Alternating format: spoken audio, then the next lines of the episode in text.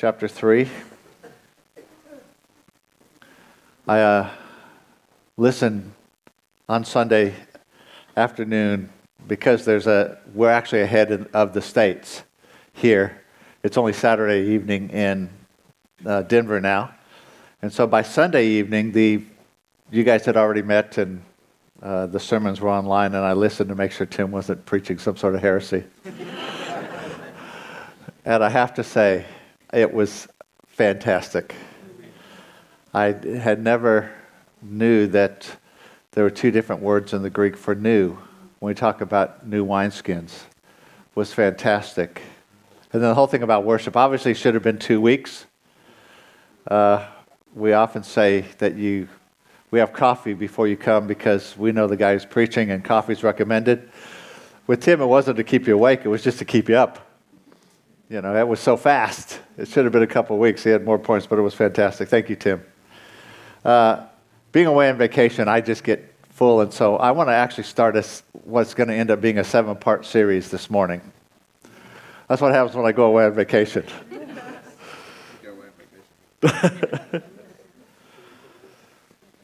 Becoming like Jesus.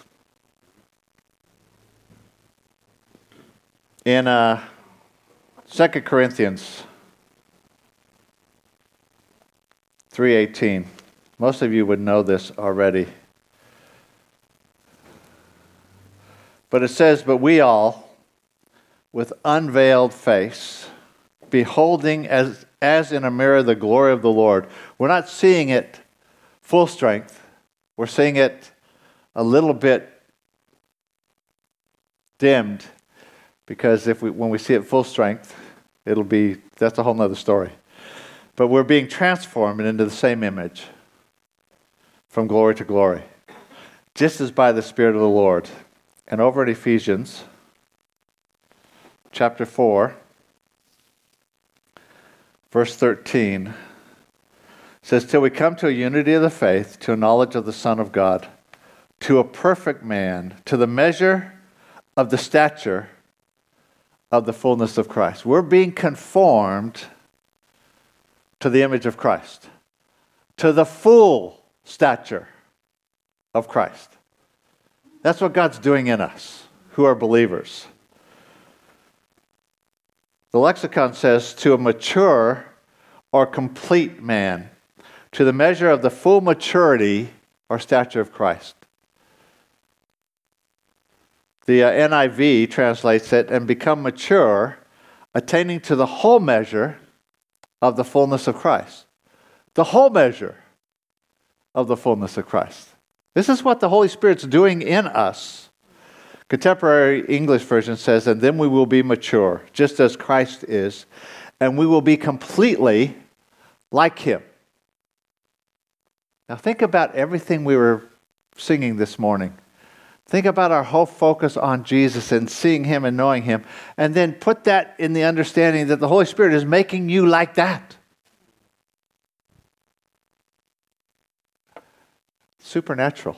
I don't know how He does it. Actually, I do. I'm going to tell you. So, what is the full stature of Christ? What are we talking about?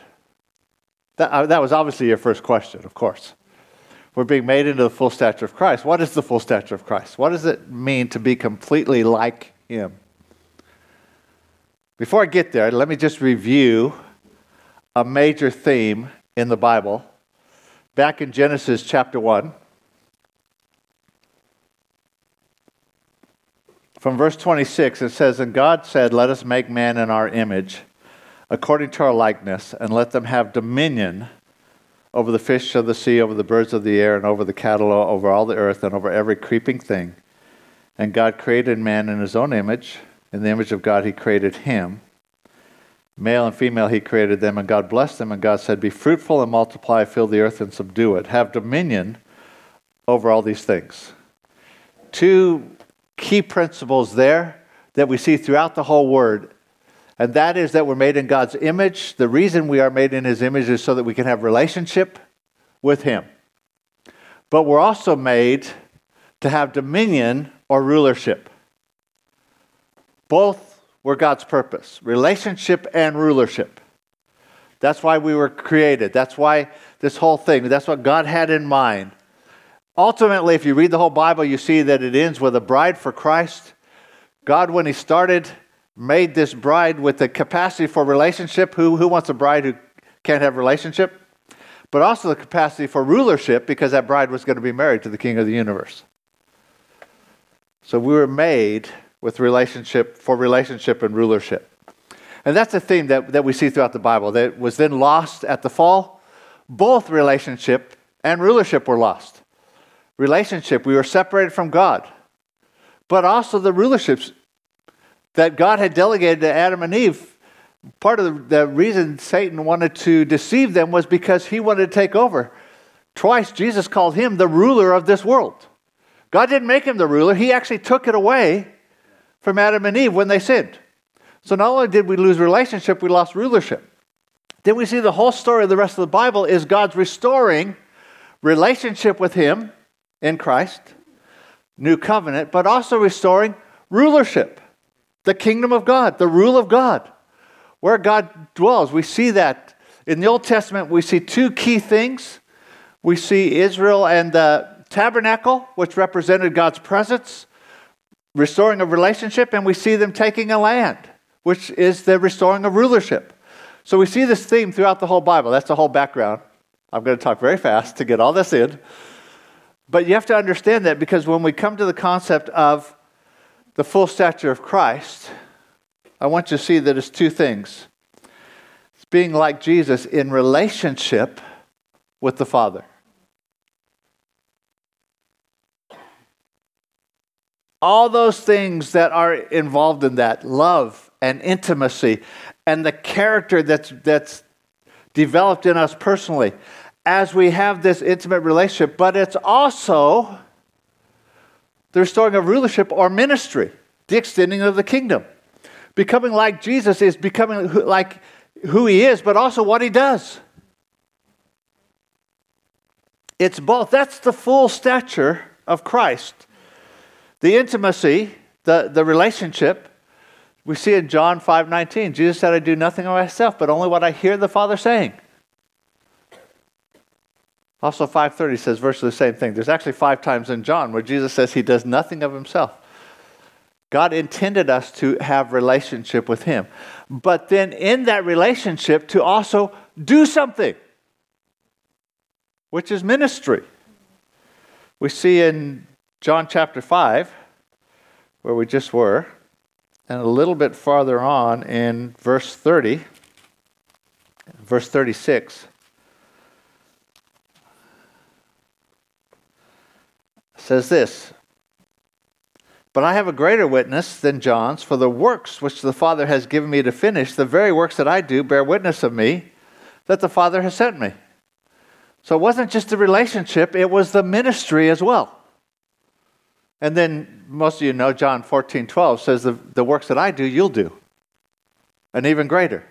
So when we talk about the full stature of Jesus, we're talking about this relationship with God, becoming like Him in love, in intimacy, and the character that that brings about in us. That's the fruit of the Spirit love, joy, peace, patience. All those things are relational things. But then there's also the ministry side. There's how we partner with Him to see His kingdom extended. That's for every single one of us. That's not for people who are ministers. We're all ministers. We're a kingdom of priests, the Bible calls us. So when we're when the Holy Spirit's at work in you to make you into the full stature of Jesus, there's these two aspects that he's at work doing. Are you still with me? Great. That was really exciting, wasn't it? Think about that for a moment. God wants you to be like Jesus. Jesus only did what he heard the Father saying. He had such an intimacy in, in relationship that he heard what the Father was saying. He wants you to only do what you hear the Spirit saying.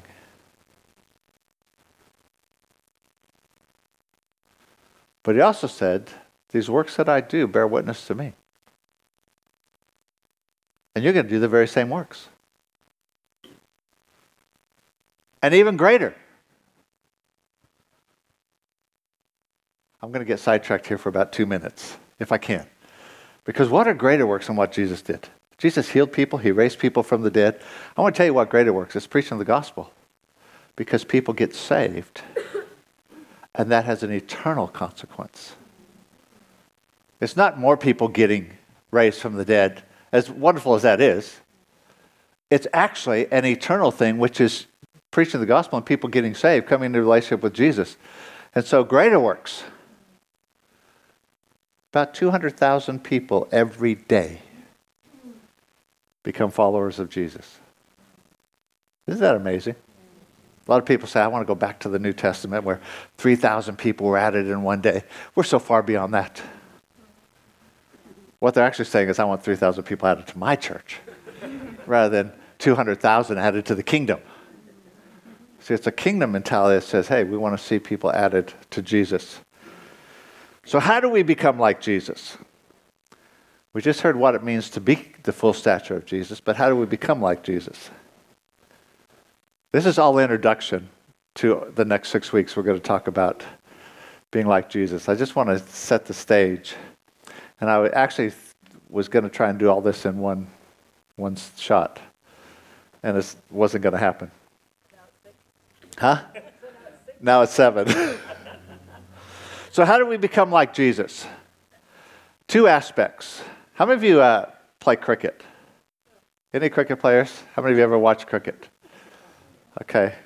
I, I'm not originally from Australia. I am an Australian citizen, but I've tried to pick up cricket and I've learned a little bit, but there's something about line and length. That the line is okay, where are we we what do they call it? Bowling? Pitching? Bowling? Bowling?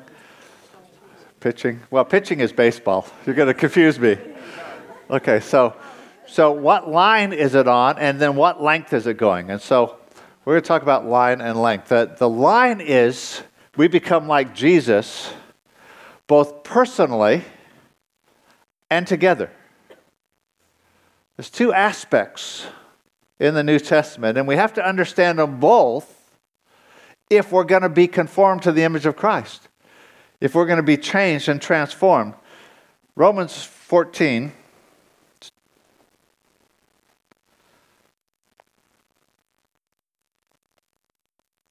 I know Romans is in my Bible. My wife says I can blame everything on jet lag. I was wide awake at 4 o'clock this morning which is better than 3 o'clock yesterday. Uh, Romans 14 and verse 10 says this But why do you judge your brother? Or why do you show contempt for your brother? For we shall all stand before the judgment seat of Christ. Basically saying, you're responsible for you. You have a personal responsibility to respond to the Holy Spirit. You, ha- you can't blame it on someone else. You have a personal responsibility. Don't, don't say it's someone else's fault. We're to be doers of the word and not hearers only, but you can't blame that on Tim.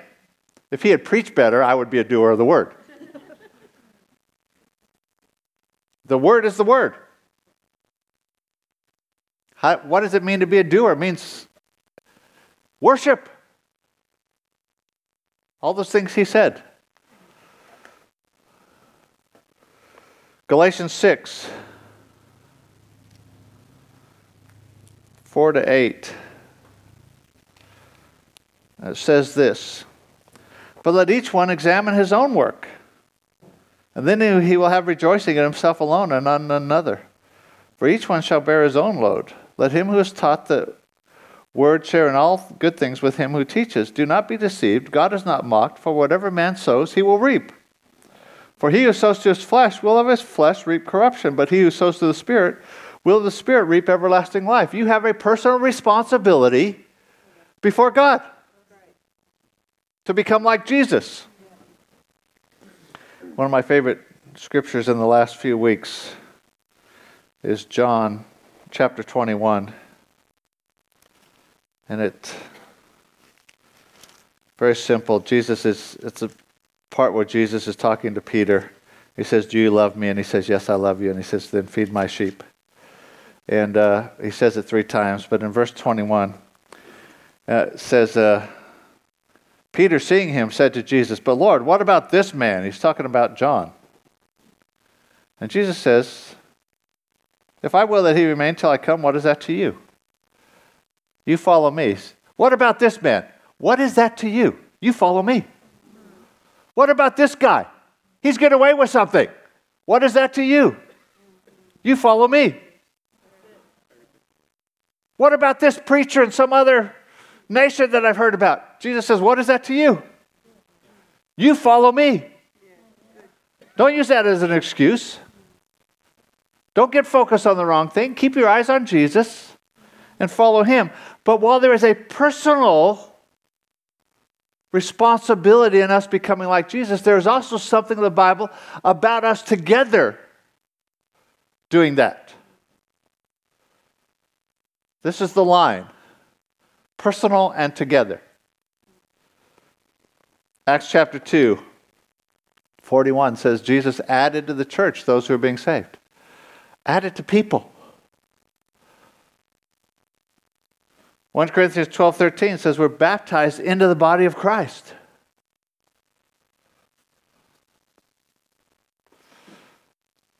Church would be so easy if there were no people involved. Ephesians 2 17 to 22 talks about being part of the household of God. Ephesians 3 12 to 16 talks about just where we were reading about that part which every joint supplies. There's something about us being together that enables us to become mature in Christ. Have you ever thought about the fruit of the Spirit? Galatians 5 love, joy, peace, patience, kindness, goodness, gentleness, self control. Could you actually practice those if you lived on a deserted island by yourself?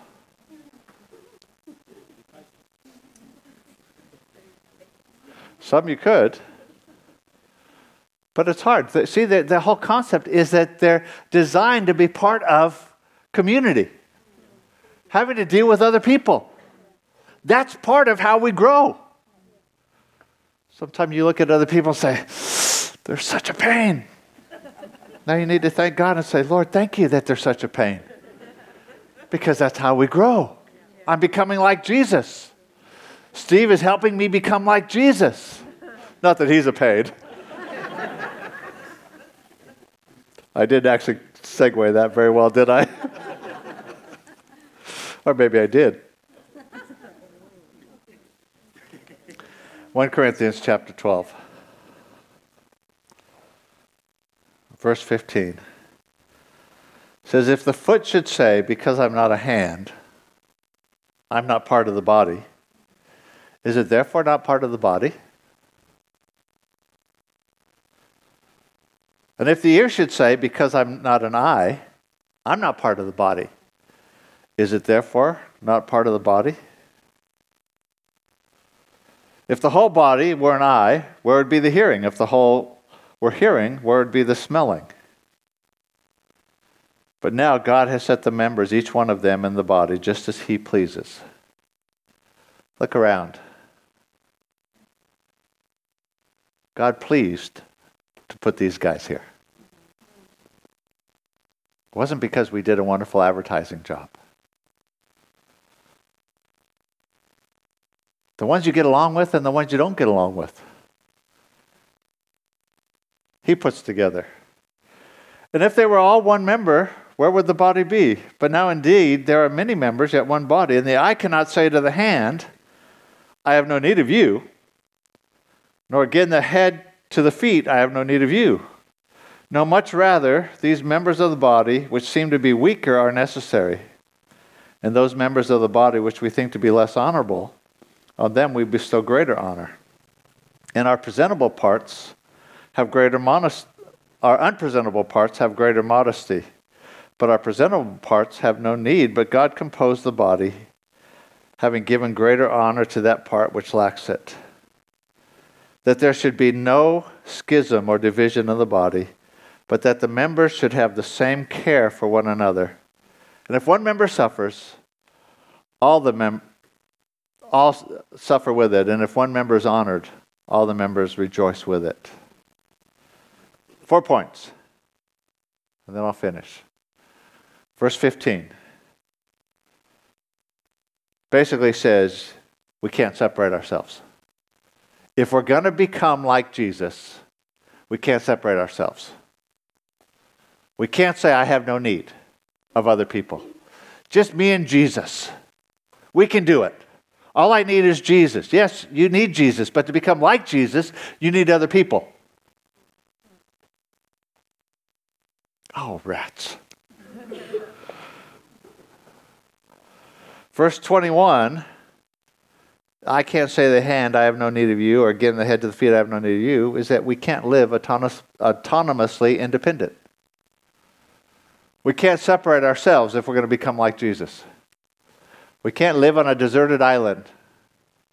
My wife and I, when we first got married, wanted to uh, homestead in Alaska in the 1970s, which is when we got married. They were still allowing homesteading, and if you homestead in Alaska, you could get 600 acres of property. All you had to do was live on it. The idea of kind of going out to the wilderness and getting our own place and not having to deal with people appealed to both of us. except Jesus, yeah, except for bears, grizzlies. Except Jesus says, you can't do that if you're going to be like me. You know, Jesus spent times all night alone in prayer. But he didn't spend all his time alone in prayer. He then went back where the people were. I like the all night alone in prayer part. Point number three, verse 24. But our presentable parts have no need, but, the, but God composed the body, giving greater honor the part which lacks it. There, there should be no schism, and that the members should have the same care for one another. Point three is that we must care for all the members. I can't find the little group that has the same gifting I have. Why are we saying this? Because we're going to see that becoming like Jesus in uh, Ephesians 4.13, the full stature of Christ is tied in with apostles, prophets, evangelists, pastors, and teachers. That's what we're going to look at. And those gifts that Jesus has given the church that equip us for the work of the ministry and to become like Jesus, to the full stature of Christ. The problem is, most of us will resonate with one more than the others. So maybe you resonate with the prophetic. We'll talk about what that is in the weeks to come. The problem is the prophetic and the pastoral don't always get together, or the evangelist and the pastoral. Pastoral just love, we just got to love people. We just got to make sure everyone's included. We don't want anyone left out. The evangelist said, forget those people. What about the lost? And they fight each other. And these guys say, these guys don't, don't get it. These guys say, these guys have no love. The reality is that we're to care for one another. But we also need to realize that every one of us needs every one of those giftings if we're going to be like Jesus. Must care for all the members, not just the ones we like, not just the ones that have the same sense of humor. I've got a weird sense of humor, I've been told. I find it very difficult to be serious for any long periods of time. Uh, reality is, not everyone has the same sense of humor, or the same gifting, or the same temperament. But we have to care for one another. Lastly, verse 26. And if one member suffers, all the members suffer. One member is honored, all the members are honored. Talks about lives being woven together our lives being tightly woven together, something of God's heart, if we're going to be like Jesus, that we can't just say, I come on Sunday and look at the back of someone else's head as I look to see what's happening in front. Our lives have to be woven together. There's something of being like Jesus that he knits us together. Now, there's one other side point I said earlier, and I want to repeat. I said it uh, during the prayer time. And that is in here, what we see is that the gifts that are most visible are not the most important. Too often we, we equate visibility with importance. The person who gets up in front and preaches or leads the worship must be more important than me because they're more visible. That's part of our culture, celebrity mentality. But the reality, the Bible says, is what the Holy Spirit does in touching someone is the most important. Your word of encouragement, your greeting to somebody, your sharing a scripture with somebody could be what keeps them from committing suicide. And what was preached meant absolutely nothing to them. Kingdom of priests, we have to break down the idea that the most visible is the most important. That's what he's saying. It's not the most important. So, what does this mean for, for us? as we look into this series over the next few weeks, it means, first and foremost, that we have to decide that we're going to keep growing to be like Jesus. Growth doesn't just happen as a function of time, it happens because we choose to be like Jesus. We choose to respond. No matter how old you are, you're not, like, you're not completely like Jesus yet. I'm looking at Glenn, who is almost like Jesus, only because he's getting up there. Diane's gone. No, she's going, yes. No matter how long you've been a follower of Jesus, like I said, Christ likeness is not just a matter of time. Just because you live a long time doesn't mean you become like Jesus. You become like Jesus as you respond to the Holy Spirit and to the Word and say, Yes, I'm going to change that. Yes, I'm going to be transformed. Yes, I'm going to make a different decision.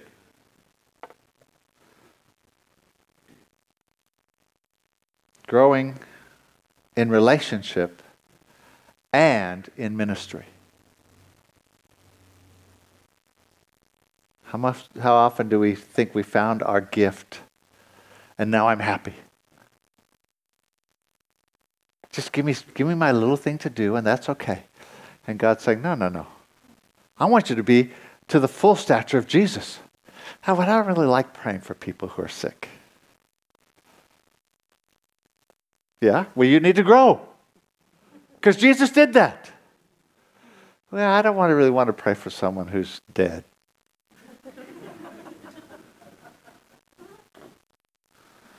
you better be led by the Spirit. if you're going to do that. I have a friend who was a, uh, a good friend of mine. He passed away a number of years ago, but he was a missionary in Japan. And went over in the 1950s and uh, saw a number of people get saved, but had this faith and uh, heard about this uh, guy who had, had died. And so he got his buddy and said, We're going to go over there and we're going to pray, and God's going to raise him from the dead. And he went over there and they went over to the guy's house, and as they got there, this box is being bounced down the stairs. Land is so valuable in Japan that when someone dies, they cut them up in little pieces and put them in a box. Back then. And so he was full of faith until he saw the box and all the little pieces, and he went, No.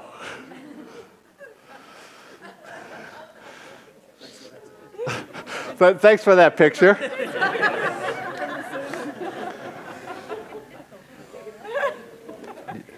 you better know you've heard from God, is what I'm saying. Jesus did only what he heard the Father saying. So sometimes our best intents aren't actually obedience, they're a good idea. Secondly, that we're going to grow both personally and together. That as we approach this, we're going to commit ourselves to love and honor others, no matter where they are in their maturity. and no matter what their gifting is. That's how we become like Jesus, the full stature. But let me tell you, you don't become like Jesus unless you know him. It's not a matter of, I can believe the right things. Christianity is not a system of beliefs, it's a relationship. You become like Jesus because you know him. If you don't know him, then everything I've said to you this morning makes absolutely no sense. It's not a matter of if I just try harder, if I change my behavior, behavior modification, I can be better. Let me tell you, you can't. It won't work. You will fail. Christianity isn't about you becoming better, it's about you dying and becoming new. If you don't know Jesus, we'd love to introduce you to him.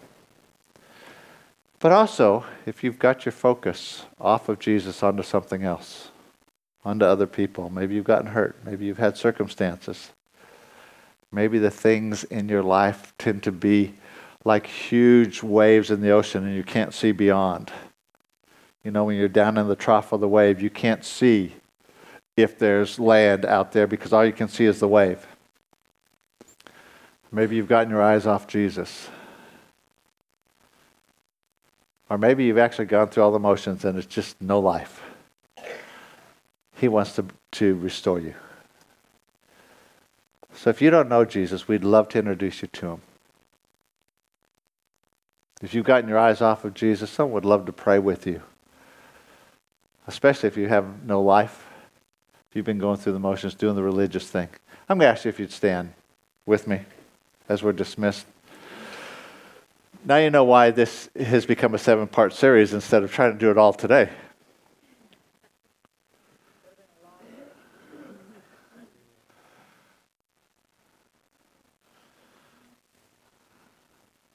I'm going to ask you just to take a moment. If you close your eyes, just allow the Holy Spirit to speak to you.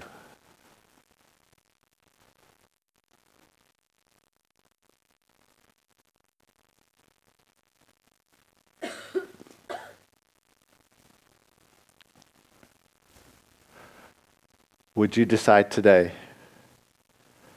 that you're going to continue to be transformed to be like Jesus? Would you decide today, if you don't know him, that today is the day